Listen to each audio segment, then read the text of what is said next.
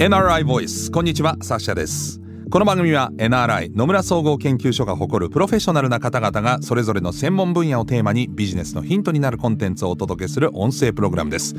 今回お話を伺っていきますのは NRI 未来創発センター長研究理事神尾文彦さんです。どうぞよろしくお願いいたします。はいよろしくお願いします。えー、このシリーズでは地方創生の鍵となるデジタルローカルハブをテーマにですね4回にわたってお話を伺っていきます早速ですが神尾さん初回はどういったお話でしょうか？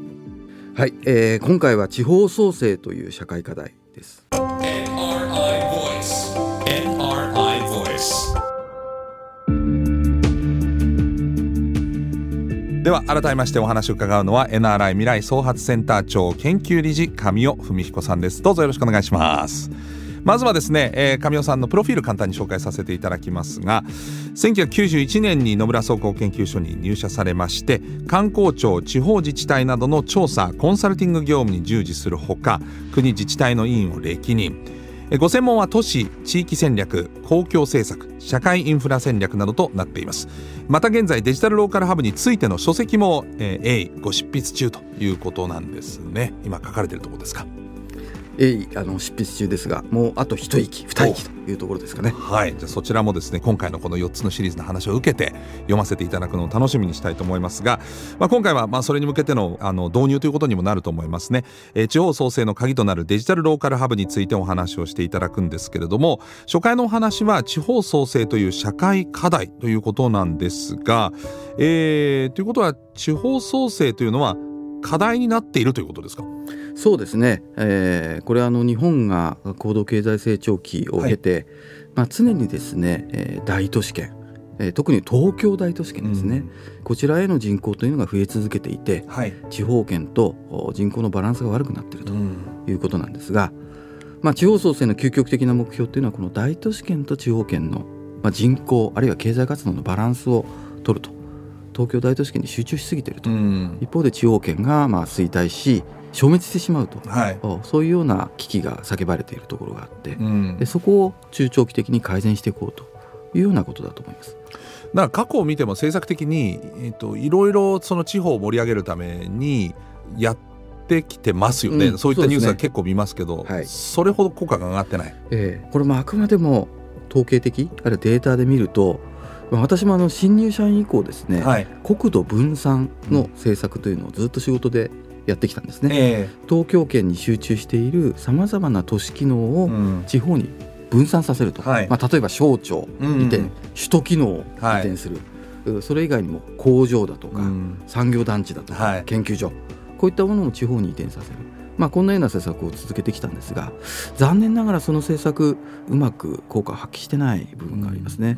やっぱりあのそういう政策打っても地方圏に東京圏から人は動いてないし、むしろ東京圏に人が集まる構造が続いてしまっているということだと思います。あの近年でいうと新型コロナウイルスの感染拡大の時にリモートワークなどが、はい、まあ、非常にこう定着して地元に戻ってとかっていうことを考えていらっしゃった方も結構、まあ、話題にもなりましたけれどもこれもあまり変化には寄与してないんですか？そうですね。あの地方圏から東京大都市圏への人口流入ということで、えー、一つの指標があって、えー、東京大都市圏への転入超過数いわゆる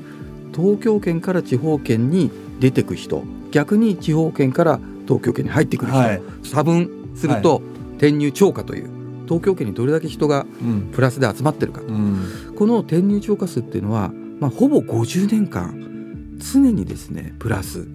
を維持してきた、ただ3回、えー、その転入超過の傾向が止まった時期があって、はい、それが一つは、えー、阪神・淡路大震災の頃、はいそれからもう一つはあの2011年の東日本大震災。それから3回目が今回の2019年以降のコロナということなんですね。そういうその大災害とかですね、まあ、カタストロフィー、うん、えそういったものが起こるとやはりその自分の地域で暮らしたいあるいはそこで生活したい、うん、まあ、親がいたりですね学生が、はい、そういった形があるので、えーまあ、そこをこう押して東京に出てきて、えーまあ、大学ですとか就職先を探すっていうことをちょっと少し様子を見ようという傾向が働く、そういうことだとは私自身は推察してます。ところが時が経つとその傾向がまた戻ってしまうというですね。12年ぐらいして例えば東日本大震災でもまあ12年後ぐらいはまあ、あるいは景気が回復してくるとうん。いうことに合わせてまた東京大都市圏に地方圏から人が入ってきてしまうなるほど今回のコロナも同じです。序盤だけだったってことでね。そうですすね。もう2023年の東京圏、はい。えーあるいは東京都はい。はもう完全に転入超過になりました。日本の人口ってもう10年以上減り続けてるじゃないですか、はい、それでも東京に転入超過ということは比率的に言ったら東京にいる人がどんどん増えてってる。そういうことですね。えー特にあのやはり大学に進学する人地方圏からですね。これは傾向が止んでないので、うん。その大学を卒業して、まあ、東京圏に所在する、うん。まあ、グローバルな企業に就職するなんてことになると、まあ現時点ではその東京都あるいは東京圏うん。に所在するやっぱり人々の比率というのは一定の職種以上は非常にウエイトが高くなってるんじゃないかとむしろ思ってますね。えー、と人口の減少は2008年からでしたっけ？そうですね、ええ。2008年からですね、でこの傾向がずっと続いてる、うん、続いてますね。えまあ、高齢化率でいくと地方圏の方が5年早く高齢化率が早く進んでるんですね。東京圏よりも。ね、若い人は東京にいるとね、ええということですね。で東京に人がまあ集まってくるわけですけれども、うん。まああのそんなに人口が増えながら東京圏のウエイトが高まると、まあ、どんどんどんどん活力が高まるようなイメージありますけども、そうですね、今は人口が減って相対的に東京圏のウエイトが高まってる。うん。ということは東京圏の力が増えてるのかうん。むしろもう地方圏の力がこれまで以上に弱くなってるか、うん。私は後者だと思うんですけれど。も、なるほど。まあ、より深刻化してるというふうに思いますね。大都市ですよけどこれあの生産年齢というか要するに仕事を従事して物を生み出す人の人口っていうのもはい。減り続けるってことですか、そうですね。これはあの普通の人口よりも早く生産年齢人口が減り始めてるので、うんまあ、非常に深刻ですよね担い手が減ってってるということだと思います。まあ最もこの生産年齢人口っていうのは15歳から65歳ですから、はい。まあ、最近ですともっとね働けるということで、そうですね、えー70とか75というする向きもあるんですが、うん。まあ、過去の統計上の連続性から見るとやっぱりは65いでどう推移してるかっていうのを見ていく必要があると。はい。そうするとやはりこう2040年を仮にですね、はい。生産年齢人口比率うあるいは生産年齢人口そのものを見てみると、まあ、実はその1960年と同じぐらいの水準なんですね。1960年ったら高度経済成長の前そうなんです、えちょっと前か。まあうん。そんな感じですえよね。なので皆さんもね人口減少するってこれは人口減少という傾向だけをみんな捉えて、うん。まあ、これは大変だっていうことが多いんですけど、うん。実は減った時の規模が、まあ、過去の日本の社会のどのぐらいの規模とうん。同じなのかとはい。いうことを見ていく必要があるんですね。うん。そうすると生産年齢人口1960年ですから、うん。まあ、これからインフラ例えば道路だとか、まあ、上下水道だとか、まあ、住宅もそうですね、うん。こういったものをこれから作り出していく。はい。でそれから人を呼んでって成長を高めていく、うん。そういう手前の1960年とはい。もうすでにある程度の道路がうん。張り巡らされていて、うん。まあ、住宅も上下水道もうん。しかもあの老朽化っていうのが始まってますので大体50年って言われてます。高度成長が70年代から始まったと考えても、ええはい。50年というとちょうど今ですよね。今です。え今老朽化の一番最初の先頭の部分が出てきていますえ。ああそうですかで。それを担うということで、まあ、土木う関係の人建設関係維持管理設備工事、うん全部の人が今人手不足ですね。これ特にその体使う仕事ですから、まあ、オートメーション化しない限りは、はやっぱりじゃあ75歳の人集めるってわけにはいかないですよね。うんいかないですからねえそうするとやっぱりあらゆるものが1960年から、まあ、2000年ぐらいにかけて積み重ねたものを1960年時代の生産年齢人口で維持しうん。支えていかなきゃいけないと、うん。例えばですね。そんなような状況をしっかり考えながら、まあ、これデジタル化にもね関連していくものだと思うんですが、まあ、非常にあの日本の国土運営というかインフラの運営例えばですけどそれを考えていかなきゃいけないと。いうことだと思いますね。しかも60年の時代ってその戦後だったってこともあって若い人が多かったわけですよね。だからちょうど段階の世代が、えーまあ、20代とかっていう頃ですよね。で今はその生産年齢人口に関しては、まあ、同等だと2040年になったとしても、その上にどちらかというと社会保障を受け取る側の世代がとっても多くなるんですよね。ね。だからええ。全然状況が違うわけですよね。はい。その先ほどインフラって言いましたけど、ええ。インフラと人っていうのは対ですから、えその両方が人は高齢化し、えうん。でインフラは老朽化しと。うん。でそれをお1960年代と同じ生産年齢人口でうん。支えていかなきゃいけないと。これは物理的にもそうだしお金の面年金なんかもそうですしいろんな意味でほころびが出てくるということです。まあ、人口比で見るとどのぐらいなんですか生産年齢人口っていうのはその2040年ですね、えー今あの6割弱59%ぐらいということなんですが、まあ、大体2040年に54%ぐらいと。半分、うん。ほぼですね。でさらにまあ2050年ぐらいになると、まあ、これはあの50%ぐらいになるんですが、はい。これはまあいわゆる高齢化率もだいぶ下がってくるのであの人口も減ってくわけでうん。高齢者の。そうするとウエイト的にはそのぐらいの5割ぐらい生産年齢人口でまああの推計上は半分ぐらいで2100年ぐらいまで落ち着いてくるんじゃないかと。いう推計は出てますけれども。まあ、高止まりはする。高止まりなのか、まあ、低止まりなのかわかんないですけど すね。するということですけどでもはい。これで支えていくって相当何か根本的な構造改革をしないとね。非常に日本社会難しいでしょうね。はい、今あの例えば都市なんか見ても住宅があって郊外の分譲住宅もいっぱいあるわけですけど、えそういったものがですね人口が減っていくとうん。いうことになると、通常例えば一つの住宅街の中で半分人がいなくなったら、まあ、そこを取り壊せばいいみたいな話になりますがはい。結構その住宅とかマンションでも、うん。その中に虫食い的にあのいわゆるスポンジって言われてますけども、ええ穴が開いてる形で人が減っていくのです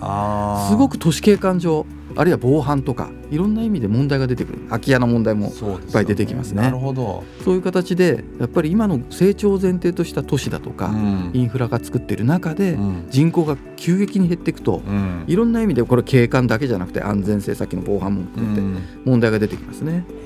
そうするとどういうふうなこう社会にこう変わっていくことが重要なんですか？そういう意味ではまあ一つは生産性っていうのが一つありますけどあー日本は生産性がよく低いって言いますよね。ね。労働生産性がね。でこれ労働生産性だけではなくて、まあ、あの都市の生産性とかえー土地の生産性だとか国土の生産性っていうことを言いますが、えーはい。割と一つの面積の中でしっかりちゃんと稼げる構造を持つ都市計画をちゃんと作っていく、うん。まあ、コンパクトシティってそういう言葉ご存知ですかね。はい、ええ。聞いたことあります。街中にねその都市の施設だとか病院だとかマンションを集めていくっていう、んんん。まあ、なかなか難しくてあの必ずしも計画通り進んではないところあるんですけれどもそういう形でコンパクトにして、うん。土地の使い方にメリハリをつけると、で郊外は郊外でしっかり保全をしていく、うん。で街中は街中でまあ人々が暮らしやすく、うん。生活しやすいようなコンパクトな街を作っていくと、まあ、そんなことをやっていかなきゃいけない。これなんかアジアとかでもやってますよね。韓国もなんか5分シティとか、えー、と東南アジアとかでも10分シティとか、ね。全部が10分で行けるっていう、その病院も学校もなんとかもう全部っていうのはなんか各国で結構そういう構想ありますよね。そうですね。なんとなくその新しいその都市を作る場合はそれできるんですけどね、うん。今こう規制で作られている広がってる都市をなんとかコンパクトにするっていうのは権利関係も含めてええ非常に難しい問題をはらんでるんですねなるほどね。じゃあ学校いきなり遠いところから都心の真ん中にボコーンと持ってくるわけにもいかないいかないですね例えばね。例えばね東日本大震災はい。起こった時にその沿岸の地域、まあ、新しい都市にするということで作ったんですけど、はい。今度は新しい都市作ったらその一時的に内陸部に避難してる人が戻ってこなくてはい。都市自身が逆にまた空洞化になっちゃったりですねあそうですか。いろんな意味で、あのそんな簡単にその都市を再生したりですね、ん権利関係を整理するうん。ということは難しい。なるほどね、え人の感情もそこに加わってきますからね。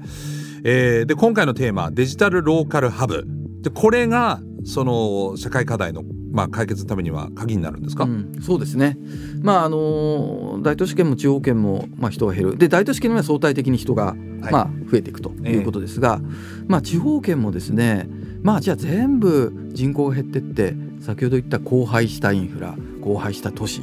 そんな形のままでいいのかとうん。いうことになりますし、全ての地域が全ての地域で自分たちが何とかしなきゃいけないと言ってもですね、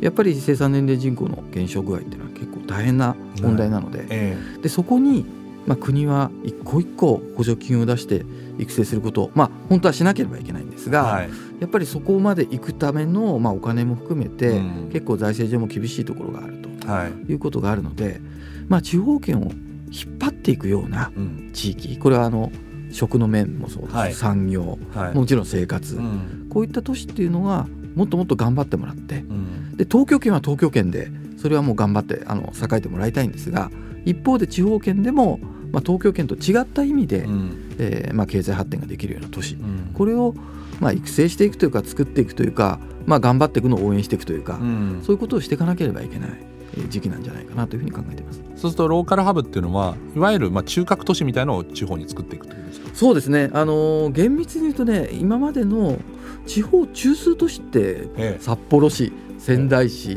広島市福岡市ですと、どね。えー東京の支店があって支店経済ですと。そああなるほど。こで大きくなった都市ですと。ええ。ブロックの中心なんで、うん。まああの弊社はちょっと違いますけども、はい。通常のメーカーさんでしろお大手の会社だと、ね。東京に本社があって、うん。そうすると北海道のどこだってやっぱり札幌だよね支店はと、で東北ブロックにもどっか置かなきゃいけないよねっつったら仙台市だと、うん。同じくまあ中国四国は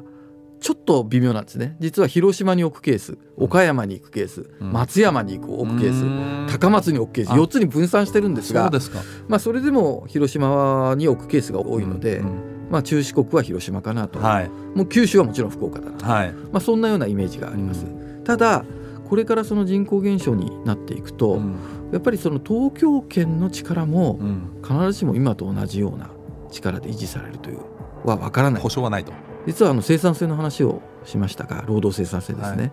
東京都あるいは東京23区これは他の、えー例えばニューヨークだとか上海だとかロンドンだとかで比べると、3割から4割ぐらい生産性が低いんですね。え？そうなんですか？も全然大都市でも負けてるんですよ。えこれ GDP とかあのボリュームで見るといい線いってるんですけどはい。人口で1人当たりで割ったいわゆる労働生産性でカウントするなとるほどそんなに高くないどころかえー。最下位まではいきませんけど低い方に位置するんです。そうかニューヨークとかロンドンよりも、まあ、単純にあの人口が多いからボリュームが多いから、まあ、大きく見えるだけと。うん。ところが、まあ、別にあの最先端のね IT 企業がどんどん出てきてるわけでもなく、うん金融業も、まあ、これ頑張ってますけども、はい、金融っていう面での労働生産性も決して高くない、うん、もっともっと頑張んなきゃいけないです東京も。なるほど。そういう意味では、まあ、逆に言えばポテンシャルはあるってことですよね。ええそうですね。だって他国にできるんだったら日本にできる理由はないけど機械損失をしてるってことですよね、そうです。でそこでそのローカルハブにデジタルをつけてらっしゃいましたけど、ええ。やっぱりこのデジタル化、まあ、ええ。DX 化でなのかな、そういったのが重要になってくる、ええ、先ほどはその東京が厳しいって言いましたよね、ええ。だから東京に依存している福岡とか札幌も、うん。東京が国際競争力でもしかしたら破れるとしたら道連れになるわけです、うん。だからそれは支店経済の都市が地方にあってもこれからはダメで、うん。やっぱり地方でも海外とか、うん。まあ国内の他地域と直接取引して外貨をねうん海外から得られるようはな地方の都市を作っていかなきゃいけないと、うん。これは札幌型とか福岡型ではなくて多分京都ってあ実はですねあ京セラええ任天堂そうなんです、とか、えールもそうでしたけど。都のね、まあ、ええ。あの一元さんお断りの、まあ、どちらかというと閉鎖的な雰囲気もあるかもしれませんが、ええ。ー京都みたいな、まあ、いろんな業種の本社がね、えうん。京都にあって、うん。それが世界に拠点を広げていくと、うん。まあ、全部京都ほどワコール任天堂ねオムロン京セラみたいなあんなバラエティに富む企業がなくてもいいですけどあのいくつかの23業種ぐらいの本社がその地方都市にあってでそこで高いサラリーを持った所得を生み出していて、うん。でそれが消費に地方の消費に転嫁するあるいは投資に転嫁する、はで新しい経済を生み出していくと、まあ、こういった都市を作っていかなきゃいけないと思うんですが、えーなかなかあの日本はですね企業もう弊社もそうですけどやっぱり東京市場主義というかい、うん。やっぱ本社を東京に置かないと株価が下がるなんて言われることがあるんですね。だから東京から本社を地方圏に移した瞬間にああもう全体の従業員も含めて企業の価値が下がったら元も子もないのでだからねもう文化的伝統的精神的にもえどうしても東京市場主義っていうのはなかなか抜けきれない部分があるえので、うん。そういう意味では世界と例えば直接つながるような、東京を介さないような企業が地方圏に本社を持ってるんだ、うん。そんなことがあると非常に心強いですよね地方圏にとってみれば。デジタルっていう意味ではもう本当に例えば最近のスタートアップ海外とかでももう本拠地が例えばシンガポールにあるけど世界中に社員がいてあの年に1回ぐらいしか顔合わせませんみたいな会社もあるわけじゃないですか。そうそうそうそう。それで考えたら別にどこに置いてもいいわけですよね。そうですそうです。だからデジタルの力がそこで重要になってくるわけです。えデジタルがあるがゆえに、うん。そのある程度求心力を持った人材がうん。そこにいれば、いろんなところと取引して外貨を稼ぐことができる可能性が高まる、デジタルがなければ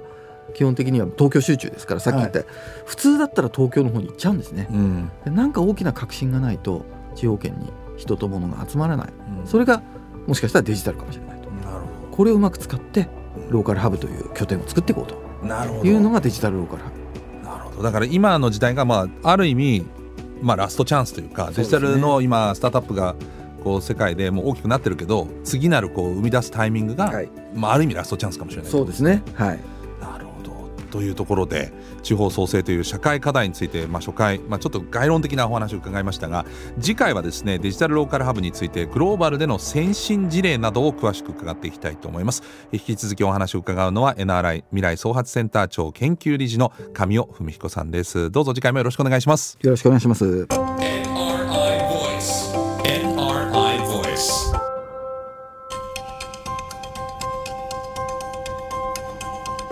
NRI ボイスこの番組はアップルや Google などのポッドキャストのほか NRI のウェブサイト内からもお聞きいただけます。NRI ボイスで検索してチェックしてください。引き続き地方創生の鍵となるデジタルローカルハブをテーマにお話を伺っていきます。ナビゲーターはサッシャでした。